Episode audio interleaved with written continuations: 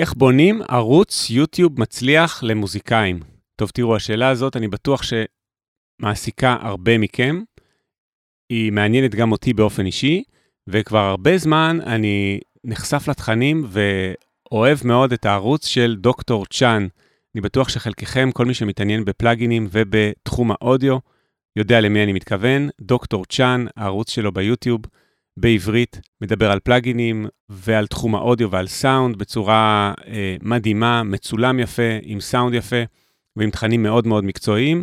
אז החלטתי שאני חייב להזמין אותו לשיחה, כדי שיסביר לכולנו איך הוא עושה את זה, איך הוא פתח ערוץ יוטיוב, למה, איך הוא קידם אותו, ואיך הוא הגיע למה שהוא הגיע.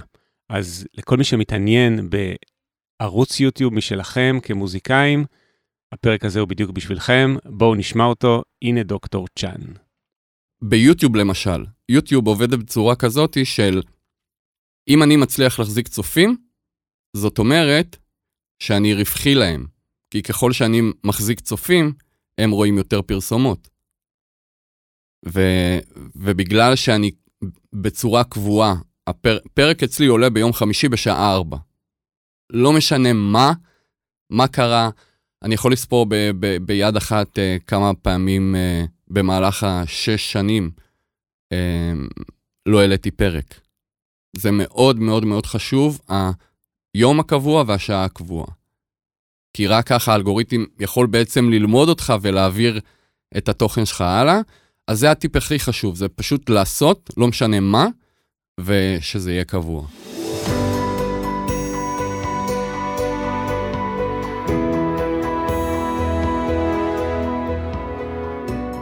להצליח במוזיקה, פודקאסט אופטימי על קריירה במוזיקה, על שיווק למוזיקאים ועל איך לקחת את החלומות שלכם ולהפוך אותם ליום-יום שלכם.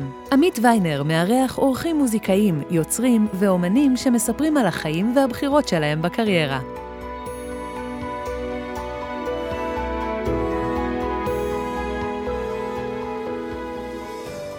מתחילים. שלום לכל המאזינות והמאזינים, איזה כיף שאתם פה איתנו לעוד פרק של הפודקאסט להצליח במוזיקה, והיום, היום יש לנו פה את דוקטור צ'אן, הייתי חייב לעשות כן, את זה. כן, אחלה phrasing. לקחתי את זה ממך, אז אה, דוקטור צ'אן, כאן דוקטור ויינר, יש לנו פה שיחת אה, דוקטורים היום. כן, אתה הדוקטור אמיתי, אני עדיין לא. טוב, רגע, בוא קודם כל נציג אותך, ואז כל הבדיחות יובנו אה, תכף גם למי שעוד לא מכיר. אה, דוקטור צ'אן, בעצם השם הוא אמיר כץ. נכון. קודם כל, איזה כיף שאתה פה, תודה רבה שהסכמת להתארח בפודקאסט, אני חושב שזה הולך להיות פרק מאוד מעניין. העונג כולו שלי. ואני טיפה אציג אותך, ואז אני אשמח שאתה אה, גם תציג את עצמך למי שלא מכיר. אה, דוקטור צ'אן, שהוא אמיר כץ, הוא אחד ממקימי סצנת ההיפ-הופ הישראלי, אחד מעמודי התווך בראפ הישראלי, והבעלים של הלייבל ובית ההפקה סאי רקורדס, ויש לך כמה ערוצי סושיאל מדיה מאוד מאוד מצליחים. הסתכלתי וראיתי עשרות אלפים אה, בפייסבוק, עוד איזה 30 אלף באינסטגרם, כן, 31K, ויש לך את הערוץ יוטיוב שמשם אני נחשפתי אליך עם גם כמעט 20 אלף subscribers, אה, איך זה נקרא כן. בעצם? אה, סאבים. מנויים, כן. בדיוק, סאבים. אה, ואני עוד לפני שתציג את עצמך, אני יכול להגיד שאני אה, עוקב קבוע בערוץ יוטיוב, יצא לי לראות הרבה דברים, למדתי אפילו איך לערוך אודיו לפודקאסט מאחד הפרקים שיש לך ביוטיוב, אז לכל המאזינים שעוד לא נחשפו, זה נקרא סאי רקורדס ביוטיוב. לכו תחפשו הרבה תוכן על פלאגינים, על אודיו אה, ועל כל מה שמעניין בעצם. איזה כיף, איזה כיף. זהו, סיימנו להיום, תודה לדוקטור צ'אן, אני... טוב, אמיר, תציג את עצמך, מה אתה עושה מבחינה מוזיקלית, וגם השאלה של הפרק בעצם תהיה איך, uh, איך להגיע למצב שיש לך ערוץ יוטיוב כל כך מצליח למוזיקאים, אבל תכף נגיע לשאלה הזאת, קודם כל תציג את עצמך בבקשה. אוקיי, okay, אז uh, כמו שאמרת, אמיר כץ, A.K.A. דוקטור צ'אן, uh, מי שיודע או לא יודע בעולם ההיפ-הופ והראפ, אנחנו לא משתמשים בשמות האמיתיים, אנחנו משתמשים בשמות במה. Uh, משם זה התגלגל, הרקע שלי בכלל uh, הגיע מאומנויות לחימה.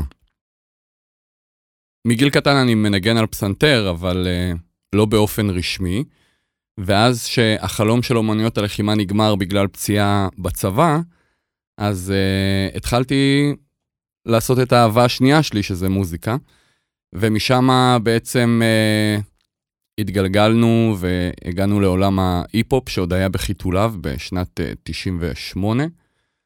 אה, וזהו, ואז התחלנו לעבוד, לעבוד זה אני ואחי, היינו צמד שנקרא סאי רקורד, אה, וסביב זה נבנה כל אה, בית ההפקה הזה שנקרא סאי רקורד, ולאט לאט אה, הדברים התפתחו משם, גם כאומנים וגם אני כמפיק. אה, התחלתי להתפתח משם, ופשוט, אה, אתה יודע, עם הזמן הזרועות אה, גדלו והתפצלו לעוד הרבה הרבה דברים. הכל הגיע בעצם ממקום של uh, מחסור, כי אנחנו הגענו ממקום שלא היה בו שום אפשרות. אז uh, השאלה הראשונה שהייתה לי בנושא של המוזיקה היא, אוקיי, אם אני יכול עכשיו לארגן 10,000 שקל, מה עדיף לי? ללכת ולהקליט שיר ב-10,000 שקל הזה, או לקנות ציוד התחלתי ולנסות לעשות משהו. כי אם אני אצליח לעשות משהו, אני כבר לא אהיה מוגבל רק ב-10,000 שקל. וככה גם זה התחיל עם הקליפים. אמרנו, אוקיי, כמה עולה קליפ? אז אני מדבר איתך, זה שנות האלפיים המוקדמות, זה 20-30 אלף שקל לקליפ. אז אה, אותו סיפור. גם שם אה, פשוט אה, אמרנו, אוקיי, בואו נקנה מצלמה. והתחלתי לעשות קליפים. ומשם בעצם ככה אני פועל. אני במקום ללכת ולרכוש את השירות, אני מייצר את השירות בעצמי. וזה בעצם מה שנתן לי את הייחודיות והיכולת שיש לי היום בעצם. טוב, תכף יש לי המון שאלות אליך שנראה לי שמאוד מעניינים, אה, מעניינות הרבה מוזיקאים. אז אה, קודם כל, אבל רק כדי להבין על השם, אה, דוקטור צ'אן זה בגלל האומנויות לחימה בעצם. כן, אז ככה, השם שלי התחיל בתור אה, צ'אן לי. צ'אן לי זה שתי שמות משפחה של אה, אומני לחימה שהשפיעו עליי מאוד וגם שחקנים, דוק, אה, ג'קי צ'אן וברוס לי. לקחתי את ש- שתי שמות המשפחה שלהם ויצא צ'אן לי. והדוקטור הצטרף אחר כך כשהתחלתי להפיק כל מיני אומנים. אז אה, היו קוראים לי דוקטור, דוקטור, דוקטור, דוקטור, ואז זה הצטרף לדוקטור צ'אן לי, ופתאום ירד לי ונשאר רק דוקטור צ'אן. יפה. בוא נתחיל רגע, עוד נדבר על החלק המוזיקלי, נראה לי נחלק את הפרק לחלק ה... שבו אתה גם כמפיק וגם uh, מוכר קורסים וגם בעצם אינפלואנסר uh, בכל הרשתות החברתיות, ואז נגיע גם לחלק uh, שלך כמוזיקאי שיוצר מוזיקה, אוקיי? אז בוא נתחיל רגע מה, מהדבר הזה. אני חושב שהמון מוזיקאים אה, יתעניינו בשאלה. איפה אתה שם את הפוקוס והאם זה באמת בשלושתם? נגיד אמרתי שיש לך המון בפייסבוק, אה, עשרות אלפים, 30 אלף באינסטגרם ועוד כמעט 20 אלף ביוטיוב. איפה לדעתך זה הכי משמעותי משלושת אלה? או אולי יש גם טיק טוק שאני לא יודע האמת. לא, טיק טוק עדיין אה, אני אוקיי. מסרב אה, להיכנס לשם. גם אני לא. אוקיי, אז אה, משלושת אלה, זה- איפה המשמעותי מבחינתך? מה זה המשמעותי? כשאתה אומר משמעותי, אם זה משמעותי עבורי, או אם זה אני שם את כל הפוקוס שם. כן, איפה, איפה הפוקוס מבחינתך? הפוקוס הוא ביוטיוב, Hmm, מהבחינה הזאתי. Uh, כי ביוטיוב uh, יש משהו מאוד יפה שהוא לא רגעי כמו כל uh, רשתות החב... החברתיות האחרות כמו פייסבוק ואינסטגרם, ששם בן אדם עם האצבע גולל פשוט אלפים של דברים והוא לא מצליח לי, להיות uh, מרוכז במשהו אחד. כשצופה מגיע אליי ליוטיוב, הוא נכנס אליי ונשאר אצלי. הוא לא רואה מסביב שום דבר אחר, הוא לרוב עושה פול סקרין, ואני והוא ברגע אינטימי. אז uh, זה מאוד מאוד חשוב לי, uh, הפלטפורמה הזאת, בגלל שלי זה מרגיש שאני לא מזלזל בצופה שלי, כי ברשתות אחרות אתה פשוט מעלה תוכן ותוך שנייה הוא עף לו מהעיניים. פה יש לנו איזה, אתה יודע, מערכת יחסים. וזה מה שנתן בעצם לערוץ הזה לגדול ככה. כן, שם גם אני נחשפתי אליך באמת, וזה באמת תכנים uh, מעולים. כמו שאמרתי בהתחלה, מומלץ לכולם, סאי רקורדס ביוטיוב, uh, תכנים על פלאגינים, דברים שבאנגלית יש מלא כאלה, אבל בעברית יש הרבה פחות. על איך להשתמש בריבר, אין בכלל, אם בכלל, אתה צודק. אין בכלל. אה, זה אה, הסיבה אוקיי. למה אני עשיתי את זה. Hmm, זה, זה כאילו, זה היה מתוך מקום של, אה, רגע, למה, למה בעצם לא משתפים ידע? כאילו, מה הקטע? אה, אתה יודע, בארצות הברית אתה רושם אה, מילת מפתח אחת, אתה רואה אלפי, אם לא מאות אלפי וידאוים בנושא. ובארץ לא היה כלום, כמעט כלום, היה אה, ערוץ אחד של בחור מאוד חמוד, אה, שנראה לי קראו לו החדר של ג'וני או משהו כזה, אבל זה לא היה הקונספט, זה היה, הוא מסתובב בכל מיני אולפנים. אה, ואמרתי, אוקיי, טוב, בא לי, בא לי להעביר ידע, אני רוצה... כי, אני אסביר לך מה. המקום שממנו באתי, של, שהגיע ממחסור, גרם לי אה, להבין שאם יש לי משהו שאני יכול להעביר למישהו, עדיף שאני אעשה את זה מאשר שהוא יתחיל עכשיו לחפש. כי אני עברתי את התהליך הזה, ורציתי להעביר מהידע שלי בצורה מאוד כנה. אה, ומשם זה כבר התפתח, שנחשפתי לכל העולם הזה של, אה, של החברות אה, ושל, אתה יודע, של כל התוכן ושל המערכות לימוד בנושא, אז זה הפך להיות כבר ממש משימת חיי. כן, הערוץ הזה קרה בטעות, בתכלס. מה אתה אומר? כן. בוא נגיד שעכשיו אה, אני מוזיקאי או מוזיקאית אה, שרוצים לפתוח ערוץ יוטיוב ואתה כבר עשית את זה והוא באמת מאוד מצליח אה, ועם תכנים מעולים שמצולמים טוב, נשמעים טוב, ערוכים טוב, בטח אתה משקיע גם בסאם, מה שנקרא thumbnail שאין לזה תרגום לעברית. אז תן כמה טיפים מהניסיון שלך לכל מי שרוצה לפתוח כזה ערוץ יוטיוב. איך בכלל מתחילים, במה להשקיע, האם לקנות עכשיו מצלמה ב-5,000 שקל או לא. תן את כל מה שאתה למדת מהשנים שלך ביוטיוב, כי אני חושב שזה מעניין, זה מעניין גם לי באופן אישי, אבל אני בטוח שזה מעניין הרבה מהמאזינות והמאזינים. אז אוקיי, בואו נחלק את זה לשתי, לשתי דברים. Uh, אני בן אדם שפועל אחרת. אני בן אדם מאוד לויאלי ומאוד uh, מתמסר לדברים ומאוד uh, אוהב להסתכן. אז לי, לאנשים כמוני, הייתי אומר, כן, אם יש לך עכשיו בצד אה, 20-30 אלף שקל, ואתה רוצה להיכנס לעולם הזה של היוטיוב, לאו דווקא להעביר תוכן, רק אה, כדי, אתה יודע, להוציא חומרים שלך בצורה טובה, כן, לך, תקנה מצלמה, תקנה אה, מערכת אודיו טובה, אה, תלמד תאורה ותעוף על זה. זה לאנשים כמוני.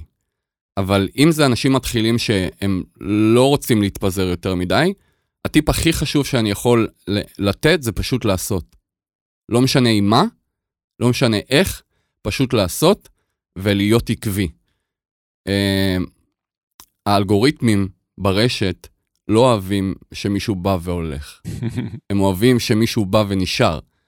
כי ביוטיוב למשל, יוטיוב עובד בצורה כזאת של אם אני מצליח להחזיק צופים, זאת אומרת שאני רווחי להם, כי ככל שאני מחזיק צופים, הם רואים יותר פרסומות. ו, ובגלל שאני בצורה קבועה, הפרק אצלי עולה ביום חמישי בשעה 4.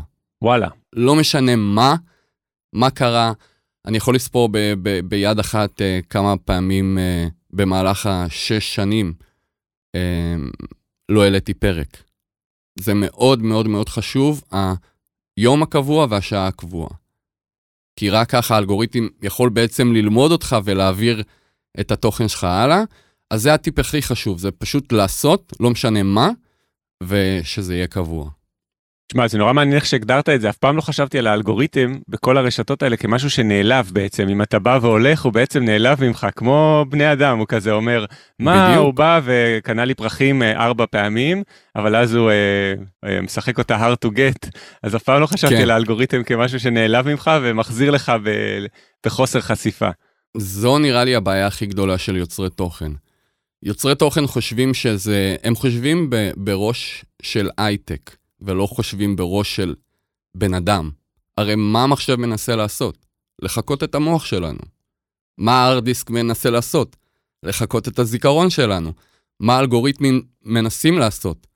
הם מנסים לחזות את ההתנהגות של אנשים. ואם, תחשוב, אתה עובר ברחוב, רוצה אה, לשאול מישהו משהו, הוא בא אומר לך משהו, ואז נעלם לך לשנים קדימה. מה, אתה תמשיך לחפש אותו? נכון. לא.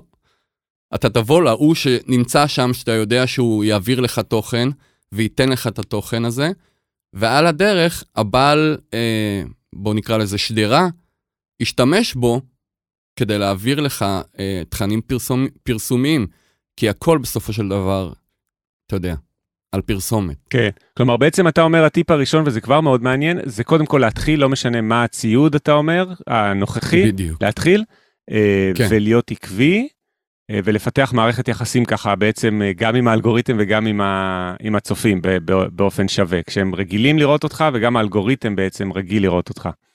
בדיוק.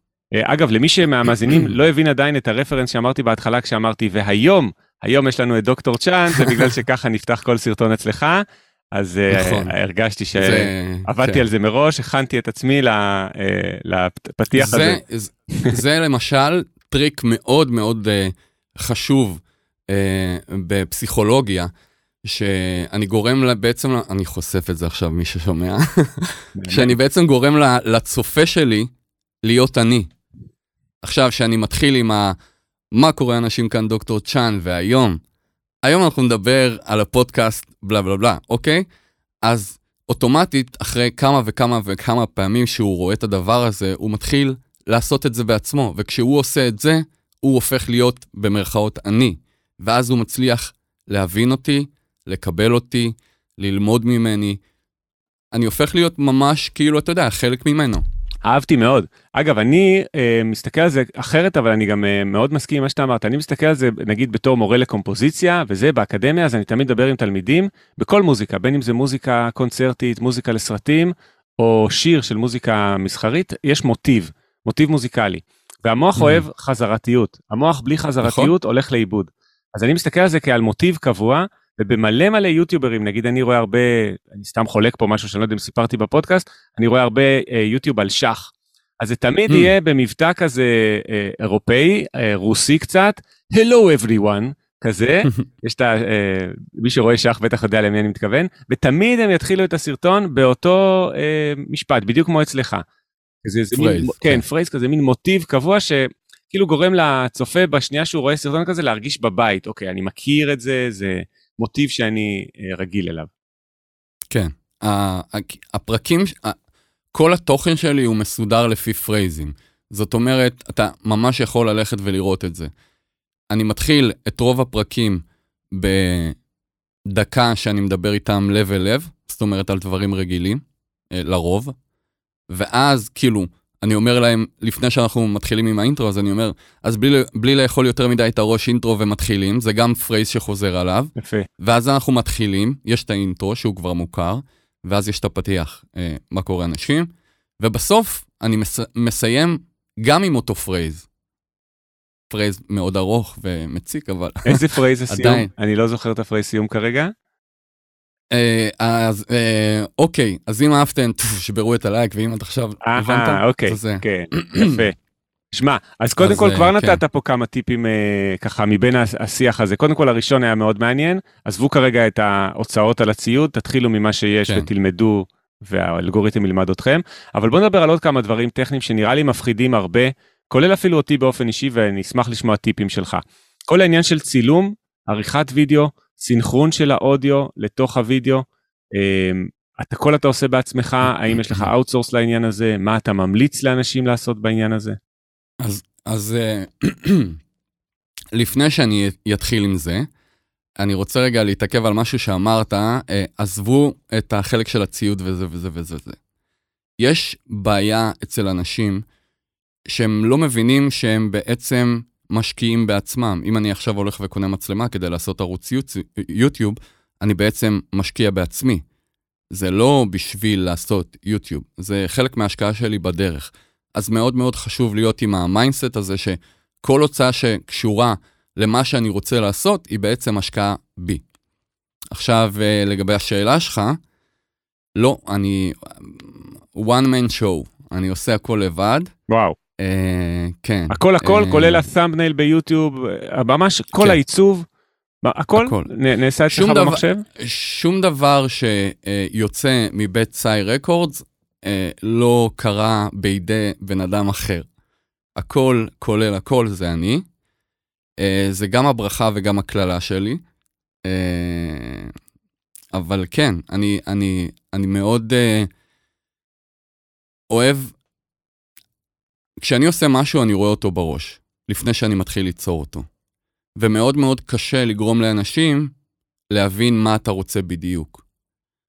אה, ו- ו- ופה אנחנו בעצם חוזרים להתחלה, שהכל הגיע ממחסור, אז הייתי צריך ללמד את עצמי לעשות הכל. וכשאני אומר ללמד את עצמי, אני... הכל הגיע מניסיון וטעייה. אף פעם לא הייתי בבית ספר uh, מיוחד, לא למדתי אף פעם סאונד בצורה ממסדית במרכאות, לא למדתי גרפיקה, לא למדתי עריכה, לא למדתי צילום, לא למדתי שום דבר ממה שאני עושה, לא למדתי. אני המצאתי לבד. זה אמרה גדולה מדי, אבל אני מאמין שהבן שה, אדם שהמציא אה, אי פעם משהו בעולם הזה, אתה יודע, הוא המציא את זה משום מקום. לאט לאט, עם חשיבה, עם הבנה, ניסיון וטעייה, להרוס הרבה דברים, ואז מתוכם ליצור משהו. אז uh, ככה אני בעצם התפתחתי, אז, uh, אז כן, אני עושה את הכל לבד, וזה לא מדע טילים, זה לא כזה מסובך ולא צריך לפחד מזה. דווקא היום, uh, אתה יודע, הטכנולוגיה מאוד מאוד מפותחת, ואנחנו יכולים לעשות את הדברים בצורה הרבה יותר קלה, מהירה, זריזה, והכי חשוב, אה, במינימום מחיר, מינימום השקעה. אה, היום מחשבים של אה, אפל, בלי פרסומת, כן? אבל אה, היום המחשבים של אפל יכולים לעשות לך משהו שפעם אה, היה עולה בערך 20 אלף שקל, כדי שיהיה לך את היכולת רנדר הזאת בעריכת וידאו, יש לך היום במחשב שעולה, לא יודע מה, 5,000 שקל. אז אה, כן, לא צריך לדאוג מזה, וחשוב, חשוב, חשוב לנסות. אם לא תנסה, לא תדע. אז אתה יודע, יש הרבה אנשים שמפחדים מתוכנות עריכה. זה הדבר הכי קל בעולם. ועוד משהו שלמדתי, שכל הדברים בעצם קשורים אחד לשני. Mm, תסביר. אם אתה רואה, אם אתה רואה סאונד, אוקיי? ואני אומר, רואה סאונד. למה רואה סאונד? כי סאונד זה כמו תמונה. את אותם ערכים אנחנו משנים גם ב- ב- בתמונות. בואו ניקח סתם לדוגמה עכשיו, אני עושה את הפרק שלי, אני צריך לעשות לו color correction ולעשות לו color grading, שזה בעצם מיקס, זה מיקס של צבעים. גם פה יש קומפרסיה, גם פה יש EQ, גם פה יש סטורציה. הכל הוא אותו דבר. אז uh, זה אפילו, כשאתה יודע uh, מיקסינג, ואתה עורך תמונה, אתה אומר, וואי, רגע, איזה יופי, זה באמת גורם לזה. כי, אתה יודע, לכאורה אתה שומע מוזיקה, אתה לא רואה את השינויים, אתה שומע את השינויים. פה אתה רואה את השינויים, וזה אותו דבר. מעניין, ולא חשבתי אף פעם על זה, שבאמת זה נקרא גם saturation. כן. אה, כן, קומפר... אבל זה אני חושב שזה הביטוי היחיד שהוא דומה, נגיד יש temperature, sharpness וכל מיני דברים כאלה, שזה כבר... מה זה, מה זה sharpness? נגיד חדות של התמונה. כן, אבל מה זה בעצם? מה זה באודיו יהיה? כן, זה טרנזיאנט שייפר, זה אותו דבר. אה, יפה. יפה. לגרום הכל, לטרנזיאנט לצאת החוצה, יפה. זה בדיוק מה שאנחנו עושים בתמונה. הרי הלייר בנוי משתי אה, שכבות, קוראים לזה frequency separation, למה? כי זה שתי שכבות, אנחנו מפרידים את התדרים של התוכן שהוא אה, יותר אה, על שחור ולבן, ואת התוכן של הצבעים, וככה מתקבלת בעצם תמונה. אני רוצה שנייה לחזור למשפט שאמרת גם לגבי אודיו, אז בעצם אתה, אה, מעניין אותי גם לשאול אותך על לימודים בהקשר הזה. אתה לימדת את עצמך את כל מה שאתה עושה היום, גם בתחום האודיו, כלומר גם הפקה כן. מוזיקלית, מיקס ומאסטרינג, כל מה שקשור לעבודת אודיו באולפן, כל זה לימדת כן. את עצמך, וגם את כל מה שקשור להיותך יוצר תוכן, שזה עריכת וידאו, צילום וכל זה, ותאורה. נכון. אז קודם כל, וואו. שנית, אה, תכף אני רגע, אני רוצה לספר על זה. שנית, זה, אני חייב להגיד את זה, זה מאוד אה, אה, מעניין, ואני חושב שכבר אמרתי את זה למי שמאזין קבוע לפודקאסט, כבר שומע אותי אומר את זה הרבה. זה בעצם מאפיין, אני חושב, את כל האורחים של הפודקאסט, שמצליחים בתחומם, ואת כל מי שאני מכיר שהוא מצליח בתחום המוזיקה, שאת uh, מה שהוא עושה היום, זה לא בהכרח העובדה שהוא לא למד מוזיקה לפני כן, אלא שנגיד אפילו אני, שאני כותב מוזיקה לסרטים, את זה לא למדתי. למדתי הלחנה קלאסית קונצרטית. ואני חושב שכל אורחי הפודקאסט, בין אם זה אייל אמיר, שלמד מוזיקה ואז לימד את עצמו תכנות, או כן. המון אורחים אחרים שלמדו משהו, ואת מה שהם עושים היום, ובעצם זה הקריירה המרכזית שלהם, הם לימדו את עצמם. זה נראה לי דבר גם שהוא מאוד נפוץ כזה בימינו, אז בוא תספר רגע איך לימדת את עצמך את כל הדברים האלה, החל מאודיו ועד למה שאתה עושה גם כיוצר תוכן. ניסיון וטעייה. מה קורה שאני עושה ככה? מה קורה שאני עושה ככה וככה? למה לא לעשות ככה? אתה מבין? ולאט, וכמובן, יש לנו אה, אה, את העיניים, אנחנו יכולים לראות מה קורה, אנחנו יכולים, הכי חשוב זה בעצם, אה, קודם כל, להיות אה, אה, עם, עם מחשבה של מודעות עצמית, חשוב מאוד, כי יש הרבה, זה קורה הרבה, שאתה יודע, שאנשים לא, אין להם ביקורת עצמית והם, והם, והם לא מצליחים לשפר את עצמם. אני יכול להסתכל היום אחורה ולהגיד, אוקיי, זה מה שעשיתי לא טוב, והפעם אני רוצה לשפר את זה, אז אני אעשה את זה ככה וככה וככה. וגם, אה, אני לא מתבייש בטעויות שלי. אה, לדוגמה, כשהתחלתי לעשות מוזיקה, אז uh, האינטרנט עוד היה בחיתוליו, אבל רצינו להתפתח ולהתקדם עם המוזיקה, אז העלינו כל מיני שירים. היום אני יכול להגיד לך שזה לא שירים, זה אפילו סקיצות, אבל יכלתי, כשהתפוצצתי והתחלנו להופיע בכל מקום, והתחלנו להרוויח המון כסף מהופעות ומהמוזיקה שלנו, יכולתי בשנייה להוריד אותה מהרשת. אבל עד היום לא עשיתי את זה. לי חשוב שבן אדם שרואה אותי עכשיו, אה, יגיד, אוקיי, מאיפה הוא התחיל? ויוכל ללכת אחורה ולראות את האבולוציה. כי אף אחד לא נולד למקום שהוא נמצא בו. הוא התאמן הרבה כדי להגיע למקום שהוא נמצא בו. אז, אה, אז כן, זה, זה נראה לי הדבר הכי חשוב שהיה לי, שזה בעצם הביקורתיות כלפי עצמי והיכולת לא להתבייש בטעויות שלי, מה שגרמו לי לנסות, וזה שאני לוקח סיכונים, שאני, אתה יודע, אני פשוט אה, פותח דברים, מפרק דברים, רואה מה קורה, למה קורה. אה, אני מאוד מאוד סקרן. אני אישית חושב אה, שהמערכות חינוך בארץ ובעולם הם האויב הכי גדול למוח האנושי. אה, טוב, אותי הגדירו עם אה, הפרעות קשב וריכוז, דיסלקט, דיסקלקולי, כל, כל, כל, כל הפירות, מה שאתה רוצה. עכשיו, אה, אז נתנו לי להרגיש שמשהו לא בסדר בי, אתה מבין? אז לא עניין אותי בית ספר, לא עניין אותי שום דבר, עניין אותי הדברים שאני אוהב לעשות. וזה היה אומניות לחימה ומוזיקה. שהמוזיקה, בשביל, כאילו, להתעסק במוזיקה, הייתי צריך להתגנב למתנס שהיה בו פסנתר ולנגן. עכשיו, גם נולדתי עם אה, שמיעה אבסולוטית, אז אני, אתה יודע, מאוד קל לי לשמוע ולנגן. אבל אה, מה שהמערכות חינוך בארץ ובעולם עושות, הן אומרות, הן מלמדות אותך להיות תוכי, ומאוד מגבילות את החשיבה הביקורתית של, ה, של האדם. ויש לזה הרבה סיבות, אפשר לפתוח את זה, אבל זה מה שמונע מהרבה אנשים להתפתח. בגלל זה אני נגד, אה, אה, אתה יודע, דברים מוסדיים, בוא נקרא להם ככה. פתחתי את השיחה בזה שאנחנו פה דוקטור צ'אן ודוקטור ויינר, ואחד כן. הדוקטורים פה הוא נגד בעצם הממסד החינוכי, אבל אה, יכול להיות שגם השני מסכים, אה, כלומר גם אני, אני מסכים עם הרבה מהדברים שאמרת. אני קודם כל רוצה להתייחס למה שאמרת קודם, שאני מאוד מסכים איתו, כשאמרת שכשאתה שומע היום שירים ישנים שלך והפקות מוקדמות, אה, זה נשמע לך כמו סקיצות ומאוד חובבני, ולא הורדת אותם, זה עדיין שם, ואתה גם רוצה שאנשים יראו את התהליך נכון. שעברת. נכון.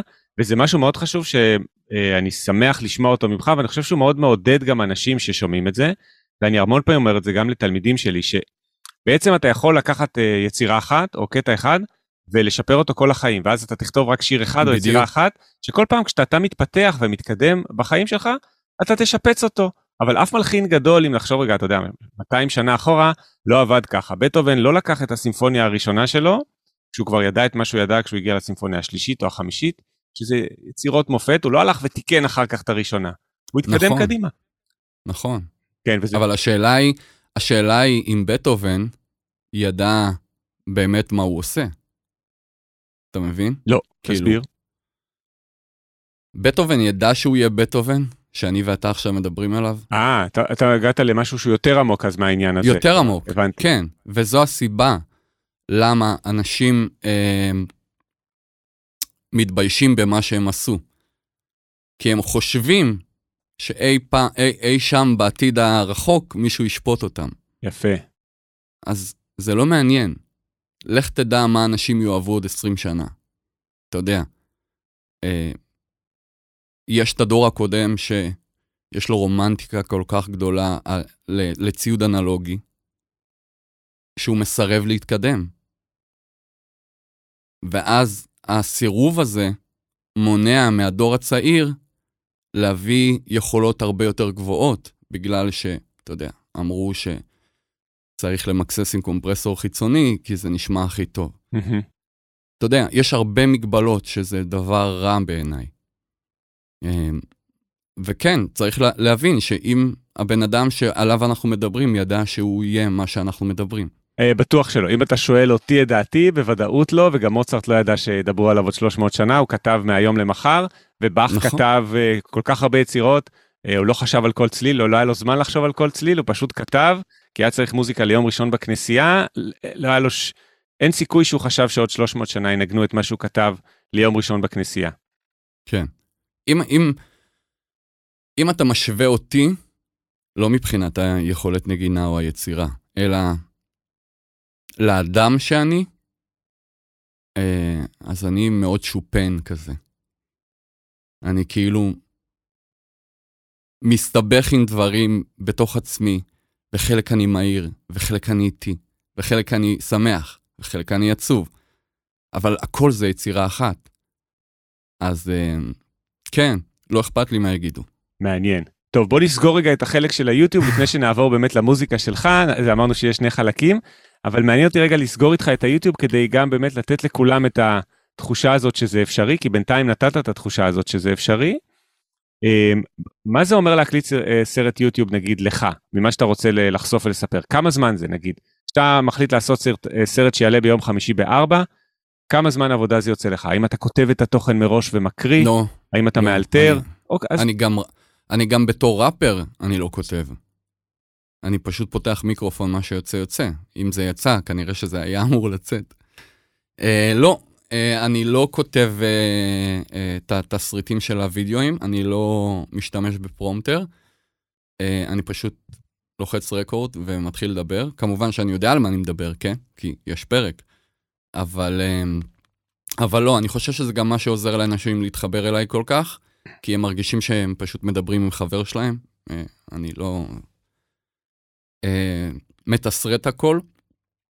אה, אין מה לדאוג, פשוט צריך לעשות. לי, אני, אה, אני עובד מאוד מאוד מהר. אני מייצר אה, וידאוים בקצב של... אני יכול להגיע לעשרה וידאוים ב, ב, בשבוע. אה, גם, אתה יודע, אני מצלם מראש. כי אני אסביר לך איך זה עובד. הערוץ מתחלק ל- לכמה גזרות. הוא מתחלק לטוטוריאלים, הוא מתחלק לסקירת מוצרים פיזיים וסקירת פלאגינים. עכשיו, אני בשבוע מקבל ב- בסביבות ה-20-30 פלאגים חדשים, עוד בתהליך ייצור, כדי שאני אתן אה, חוות דעת ו- וכל מיני דברים כאלה וטסטים. אז יש תוכן מפה עד הודעה חדשה. עכשיו, מכל זה, אני צריך גם להיות, אה, אתה יודע, כל חברות הפלאגינים והמוצרי אולפן הם כבר חברים שלי, אז אתה יודע, אני... חשוב לי להראות דברים שבאמת שווים את הכסף, כי יש המון בשוק הזה שלא שווה את הכסף. והוא נראה יפה, והוא פנסי, והביאו איזה טכנאי מפורסם שיגיד, וואו, זה אחד הדברים הטובים, אבל בסך הכל זה קומפרסור רגיל לגמרי. אמ, אז, אה, אז בקטע הזה אני צריך לבדוק אותם, ואז להחליט מה כן עולה, ואז לצלם את התוכן, אה, ובמקביל אני מצלם עוד דברים אחרים, כמו טוטוריאלים, כמו הקורסים שלי, כמו אה, מוצ... מוצרים פיזיים שהם הרבה יותר עבודה, כי אתה מקבל את המוצר, אתה צריך לה... לעשות לו בדיקות, צריך לצלם אותו, אני מצלם בי-רול, שזה כאילו וידאו אומנותי בעצם.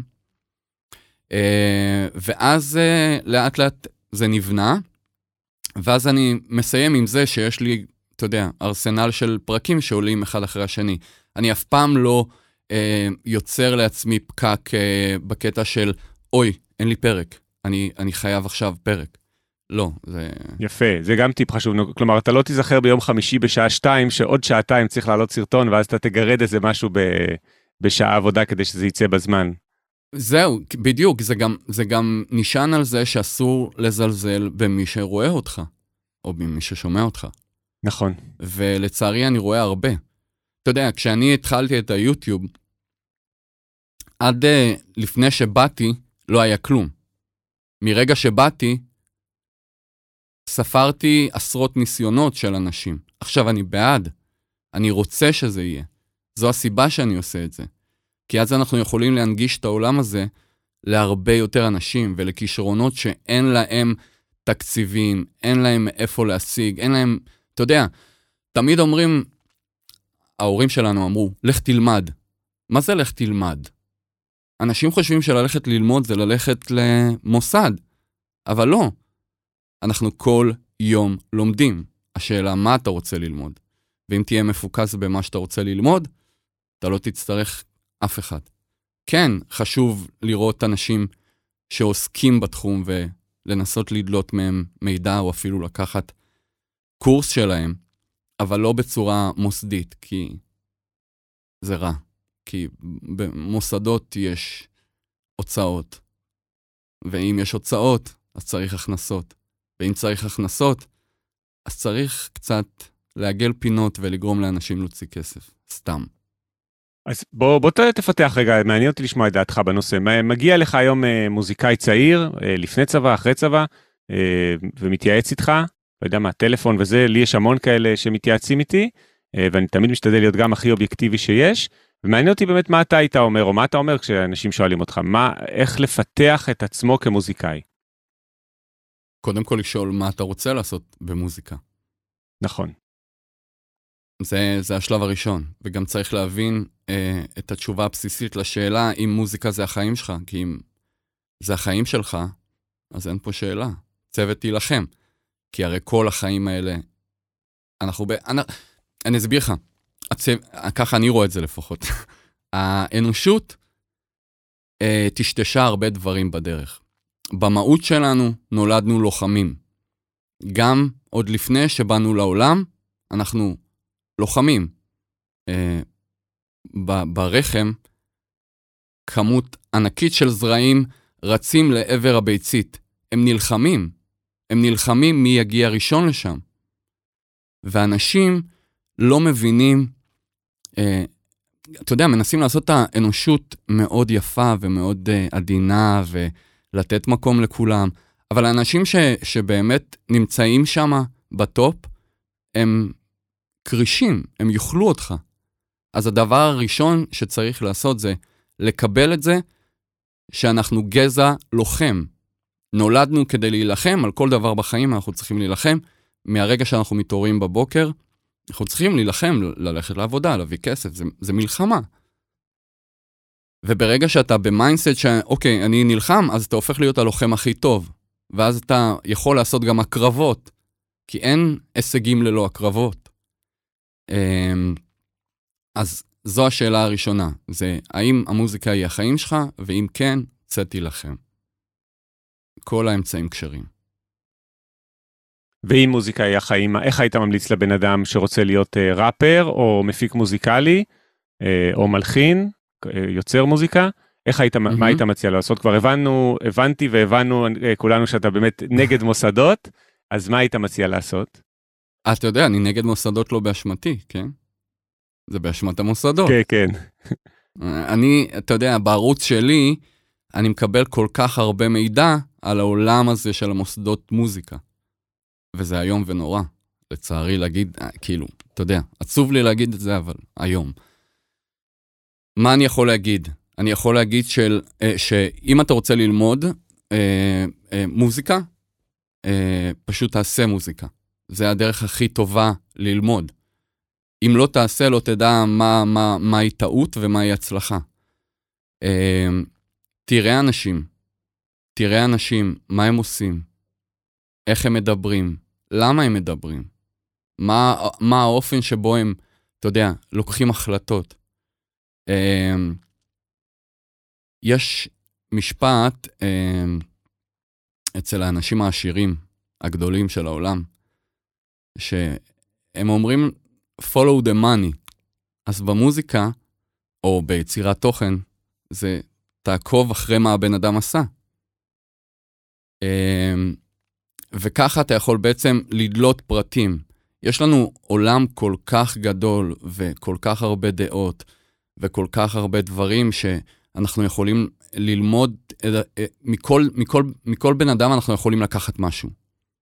וזה היופי. כי כל... הדבר שאני לא רוצה שיקרה זה שאנשים ירצו להיות אני. כי אותי כבר יצרו. אי אפשר לשכפל אותי, וזה כל היופי. אותו דבר גם ביצירה אומנותית. כשהיא פעם אחת, היא מדהימה. כשהיא חיקוי, הקסם נאבד. אז uh, מאוד מאוד חשוב להתייחס לדברים uh, בצורה כזאתי של, אוקיי, איך אני לוקח את הדברים והופך אותם להיות שלי, בדרך שלי. יש דברים בסיסיים שאוקיי, כולם עושים, אבל בוא תוסיף אקסטרה. ו... וזהו, זה, זה, זה מה שהייתי אומר לבן אדם.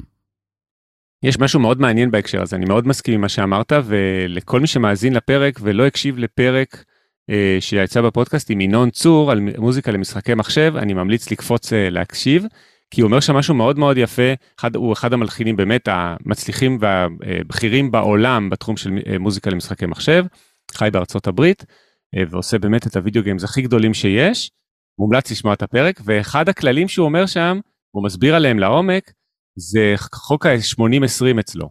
שחוק mm-hmm. ה-80-20 נכון מבחינתו לכל מוזיקה, למדיה ולמוזיקה שהיא בתחום התעשייה. כלומר שיש לה נכון כוח מאחורי. נכון לכל דבר בחיים. אה, כבר הבנת אז מה זה 80-20? כן, 80 כן. מזה יהיה בעצם אה, סטנדרטי, כלומר משהו שהמאזין, או במקרה שלו, המפתח של המשחק, מוכר לו, הוא מזהה את זה כמשהו מוכר.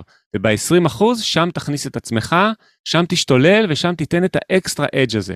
אם, יש, נכון. אה, אם אין את ה-20 הזה, זה יהיה פשוט משעמם מדי. זה 95-5, הכל מוכר, זה יהיה משעמם מדי. אם יש יותר מדי, נגיד שזה 50-50, אז אנשים קצת הולכים לאיבוד, לא מבינים לאיזה ז'אנר להכניס את זה, איך זה ייכנס למשחק וכולי. נכון, נכון. זה גם ככה בכל החיים. תסביר. מי האנשים הבולטים ביותר? אלה שיש להם את ה-20% הנוספים, כי 80% כולם יש להם. אתה מבין? יפה. אז אמ, כן, חשוב, אה, חשוב, אבל זה גם מסוכן.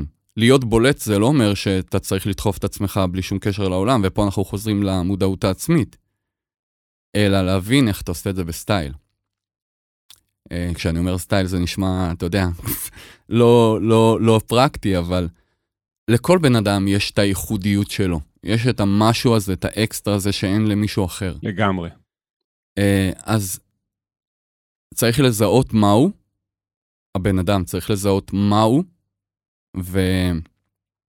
וללכת איתו קדימה ולתת לו יותר פוקוס.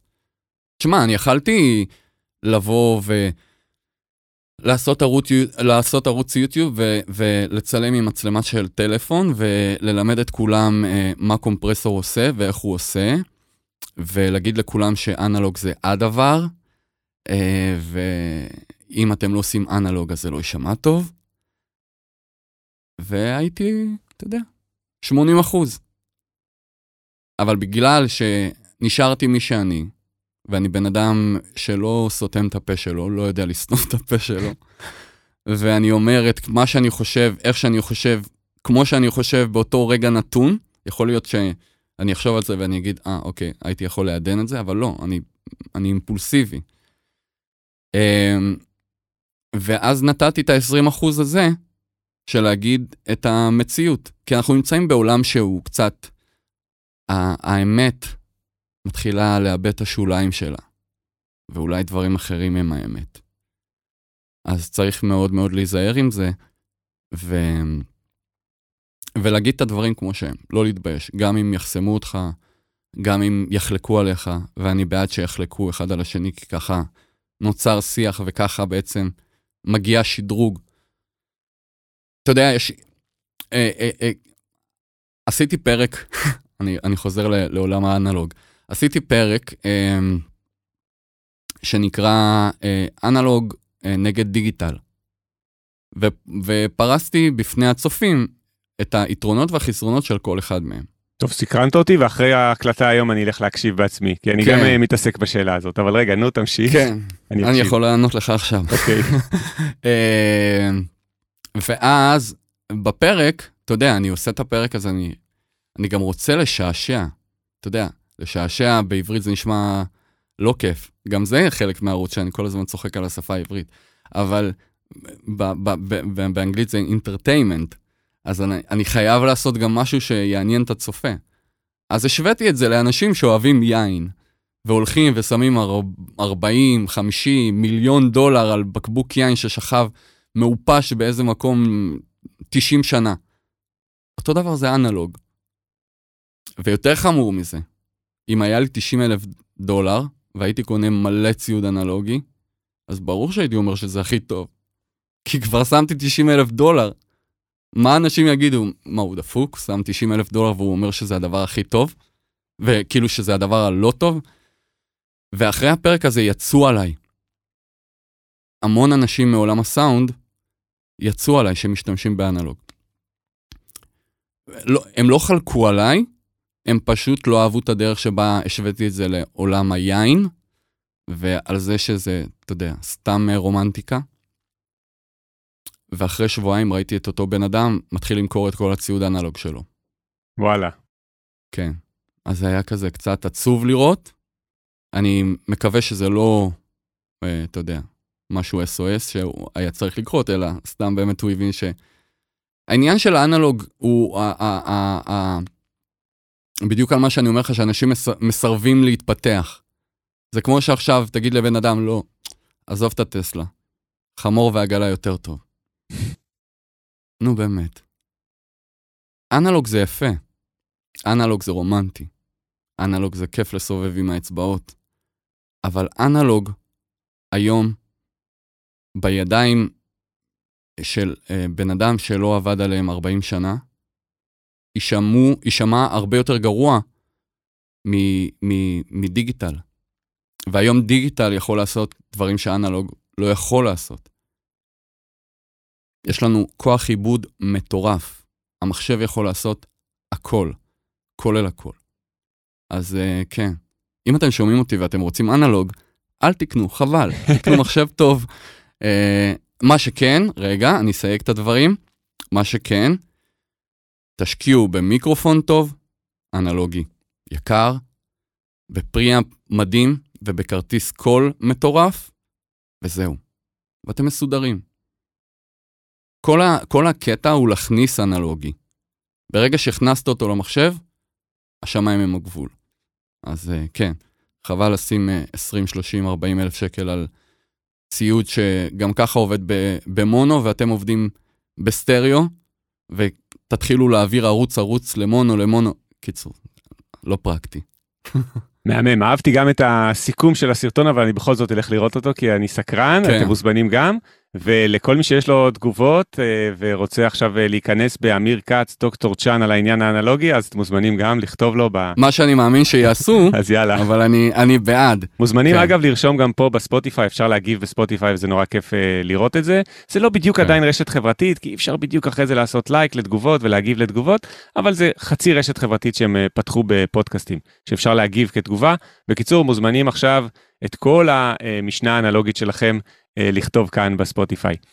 אה, אמיר, תשמע, קודם כל זה כבר עד כה היה מאוד מאוד מעניין, אבל אני כן רוצה שנדבר גם על מוזיקה. אז רק כדי לסכם, אני חושב שקודם כל זה היה ב... אה, זה נתן המון השראה, גם על העובדה הזאת של לפתוח ערוץ יוטיוב זה דבר אפשרי, גם כשדיברת על הדברים הטכניים, וגם משהו שאני מאוד מאוד מסכים איתו, הוא נשמע קצת קלישאתי שאמרת, אה, ושתמיד אנחנו אומרים, אבל אני מאוד מסכים איתו שזה למצוא את הקול הייחודי בעצמכם, אה, שבעצם שנינו אמרנו לא, אותו. זה, זה לא, זה לא קלישאה. אוקיי, הר- אני אגיד לך, זה נשמע כמו קלישאה בגלל שהרבה אנשים מנסים לדחוף אנשים אחרים לגלות את זה. אבל עכשיו אני יודע מה, מה, מה, מה הדבר הייחודי בי. איך אני גורם לבן אדם עכשיו להבין מה הדבר הייחודי בו? חוץ מלהגיד לו קלישאה. זה מסע עמוק עם עצמך כדי להבין את זה. ולא הרבה אנשים אה, מצליחים להגיע לשם, בגלל זה זה הופך להיות קלישאה. אהבתי. אז אני אקח בחזרה את המשפט. אז זה קלישאה, לא, אני, אני הבנתי לגמרי מה אתה מתכוון, זה היה עמוק מאוד. אתה מתכוון לזה שזה קלישאה כאשר זה לא כל כך מוצלח, ואז זה הופך להיות כמו איזה נכון. סיסמה כזאת. סלוגן בדיוק. כזה שהוא ריק מתוכן. כן, כי אתה לא יכול להגיד לבן אדם, אוקיי, מה אתה עושה הכי טוב? מה זה מה אני עושה הכי טוב? המה אני עושה הכי טוב זה ה-80% שכולם עושים. אבל איך, מה, איך רואים את ה-20%? ופה מגיע הקטע של אף בן אדם לא יכול לראות את ה-20% האלה עד שאתה לא מגלה אותם בעצמך. אז אין דרך להדריך את זה. צריך להגיד שהוא קיים, ואז זה הופך לקלישאה. אבל כן, אתה יודע. יפה, יפה. אהבתי את הסיכום הזה. בוא נדבר עליך ממש לסיכום הפרק, כי אנחנו כבר כמעט שעה, לא יודע אם שמת לב. אה, לא שמתי לב. כן, פודקאסט זה לא יוטיוב. ביוטיוב אם תעשה שעה, קשה מאוד להחזיק צופים ביוטיוב שעה, אבל כן, פודקאסט זה דבר... בגלל זה אנשים, לא מבינים, אה, אתה יודע, יש, סוג של אנשים שכן רוצים לראות מדריכים של שעה, ויש. אה, אנשים שרוצים את הבום. אז אה, מאוד קשה לאזן ביניהם. אז אה, יש מדריכים שהם חצי שעה, 25 דקות, 10 דקות. אז אצלך בדרך כלל הממוצע זה 15, אם אני זוכר נכון, או שזה גם מעבר כן. לזה? זה הממוצע, יש גם מעבר, Mm. יש אה, גם חצי שעה. אז אה, בפודקאסטים זה באמת טיפה שונה, לאנשים אני חושב יש יותר סבלנות, כי הם לא צריכים את העיניים, הם עכשיו נוסעים באוטו, והפקק הוא אותו פקק, אז אה, כן. הריכוז הוא טיפה יותר ארוך, ככה לפחות אני חווה כמאזין פודקאסטים. אז אני רוצה שממש לנושא סיכום הפרק הזה, שכבר, כמו שאמרתי, היה באמת מאוד מרתק, איתך, בוא נדבר על המוזיקה שלך ועליך כיוצר. אז קודם כל, איזה מוזיקה אתה עושה, ואיך אתה יוצר מוזיקה גם. תמיד מעניין אותי לשאול אנשים שכותבים מוזיקה, כמלחין בעצמי, איך אתה מתחיל לכתוב אה, מוזיקה. אז קודם כל, איזה סוג, ואז גם איך אתה עושה אותה. איזה סוג? Um, אני בא מעולם ההיפ-הופ, אז כל הגוונים של ההיפ-הופ והפופ, uh, זה מה שאני עושה, וגם uh, EDM, שזה מוזיקת מועדונים, כי אני המון המון מופיע במועדונים. Um, איך אני מתחיל?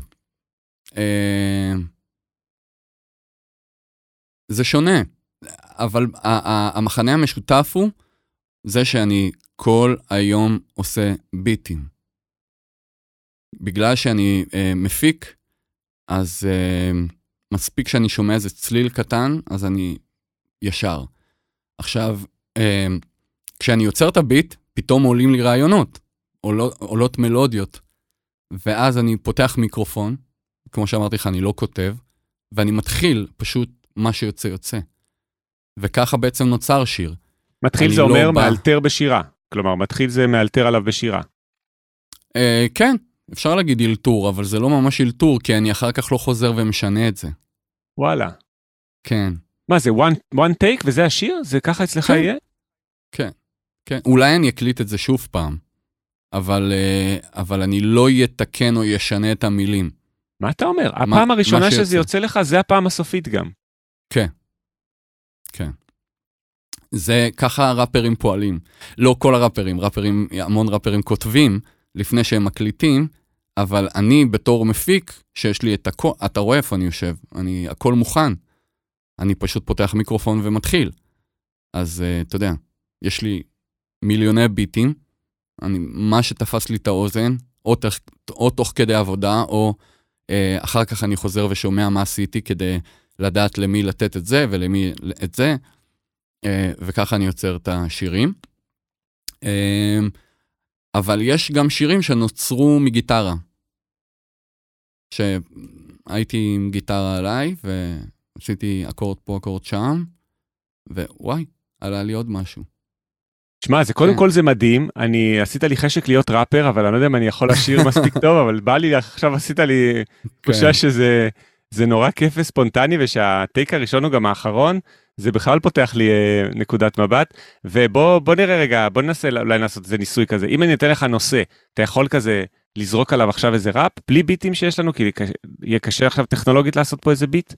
לא, אני, כאילו, אני יכול, אבל אני צריך את האווירה. אני לא פרי סטיילר טוב. Okay. אוקיי. יש גם את זה ב- בעולם ההיפ-הופ, יש פרי סטיילרים שאתה נותן להם מילים והם מרכיבים מזה, אבל אני לא אוהב את זה, כי זה הופך להיות, אני גדול, אני חזק, אני יפה, אני זה, אני לא אוהב את זה.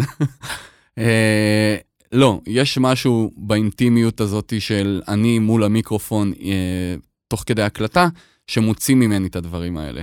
אבל אה, אמרת שפתחתי לך את העניין הזה. אני חושב שזה הסוד לדברים מוצלחים. כי אנחנו בסופו של דבר, אני מאמין שאנחנו צינורות, אוקיי? והידע שלנו הוא כוח. ברגע שאתה יודע כל כך הרבה, ומשהו גרם לך לעשות משהו, זה פשוט יוצא. אם אתה מתחיל לחזור עליו, ורגע, לא, בוא נעשה את הברידג' הזה ככה. לא, אבל אם נעשה בפזמון ככה, אז לא, זה יאבד את הקסם. הרי זה ה-20 אחוז, שזה עכשיו, שזה חם. אם אני חוזר עליו, אני בעצם חוזר ל-80 אחוז.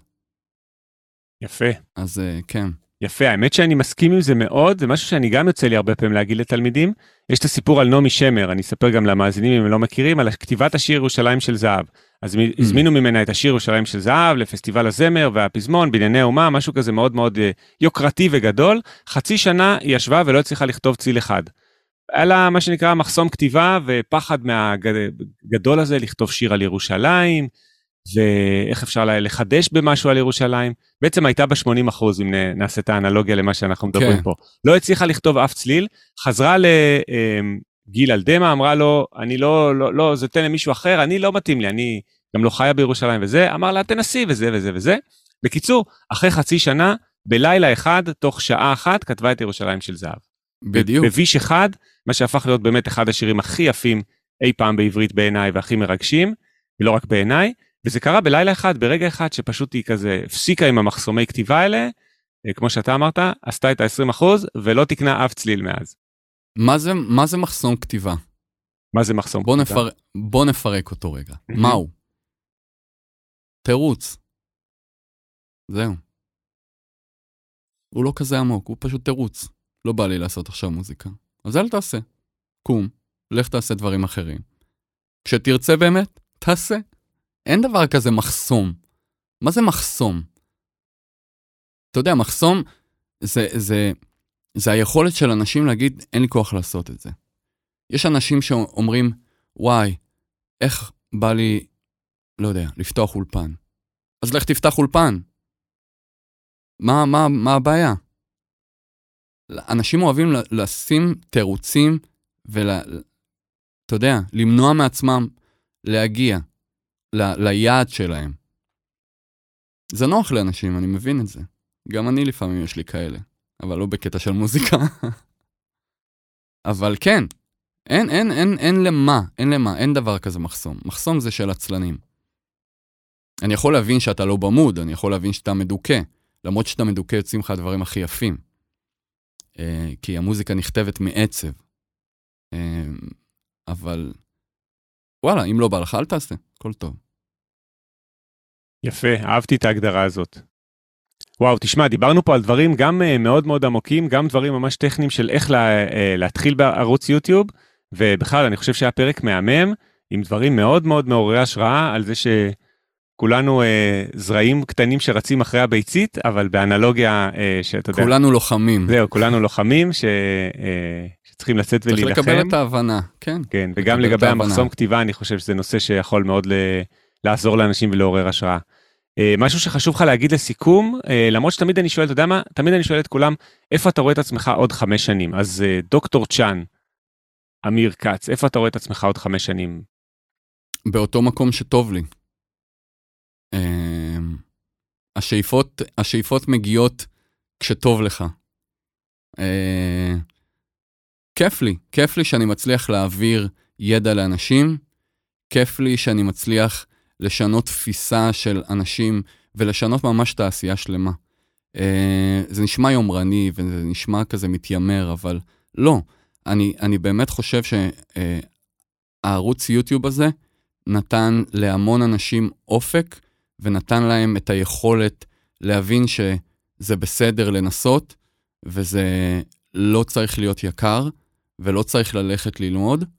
כן יש אלטרנטיבות אחרות, ויש דברים שטוב, ואני בעד שכל אחד אה, יתחיל לחפש את עצמו, אתה יודע, בכל מיני מקומות, ו, וכן, כל עוד טוב לי, אני רוצה להישאר במקום שטוב לי. כי אם אני מצליח לעשות טוב למישהו אחר, אז אני אעשה בעצם טוב לעצמי. מהמם, זה משפט אני חושב מעולה לסוף הפרק אה, של הפודקאסט, שלא אמרתי בהתחלה, אבל הוא נקרא להצליח במוזיקה, פודקאסט אופטימי על קריירה במוזיקה, וזה מאוד חשוב לי, אני חוזר על זה כמעט בכל פרק, אה, כמו שאתה מתחיל את ה... אתה יודע, עם ההתחלה שלך, אז לי מאוד מאוד חשוב העניין האופטימי, משהו חשוב לי גם אישית בחיים וגם אה, בפודקאסט הזה, אז הנה סיימנו אפילו באיזושהי אמירה אופטימית כזאת מאוד יפה. אה, אז המון תודה לדוקטור צ'אן, אמיר כץ. תודה לכם. על, ה, על הפרק הזה. אה, מוזמנים לפנות אליו, כמו שאמרתי, סי רקורדס ביוטיוב, אמיר דוקטור צ'אן באינסטגרם, דוקטור צ'אן לי רשום באינסטגרם, וגם בפייסבוק כן, יש. ופרו, ופרוביט נקודה co.il, שזה בעצם המקום שהם יכולים לצרוך את כל הידע שהם רוצים.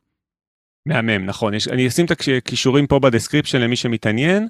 יש גם את הקורסים הדיגיטליים המעניינים שיש לך שם, mm-hmm. יש הרבה תוכן, אה, אפשר לצלול שם ולראות אה, שעות של מוזיקה. אני רואה ביוטיוב עכשיו שיש לך 381 סרטוני וידאו, זה מטורף לחשוב על זה. כן, אבל אה, אתה יודע, יש שם גם חלק מהמוזיקה שלי, אז uh, יש בערך 270 סרטונים שקשורים להדרכה. המון. כן. המון. יאללה, אז תודה לדוקטור צ'אן, תודה רבה גם לכל המאזינות והמאזינים על ההקשבה. כרגיל, אתם יכולים למצוא עוד מידע בבלוג שלי. ולפנות אליי בכל שאלה שיש לכם. הכי חשוב, אם לא עשיתם את זה עד כה, לדרג את הפודקאסט, לשים לו חמישה כוכבים, זה מה שמגיע לו, כמו שאתם בטח אה, מרגישים גם, אם הגעתם עד הרגע הזה בפרק אתם בטוח מרגישים את זה, ולעשות לו follow בספוטיפיי או באפל, אה, זה יעזור לו להגיע לעוד הרבה אנשים שזה יעניין אותם. היה פרק מהמם, אמיר, תודה רבה. תודה לכם. לכל המאזינים, נתראה בפרק הבא. יאללה ביי.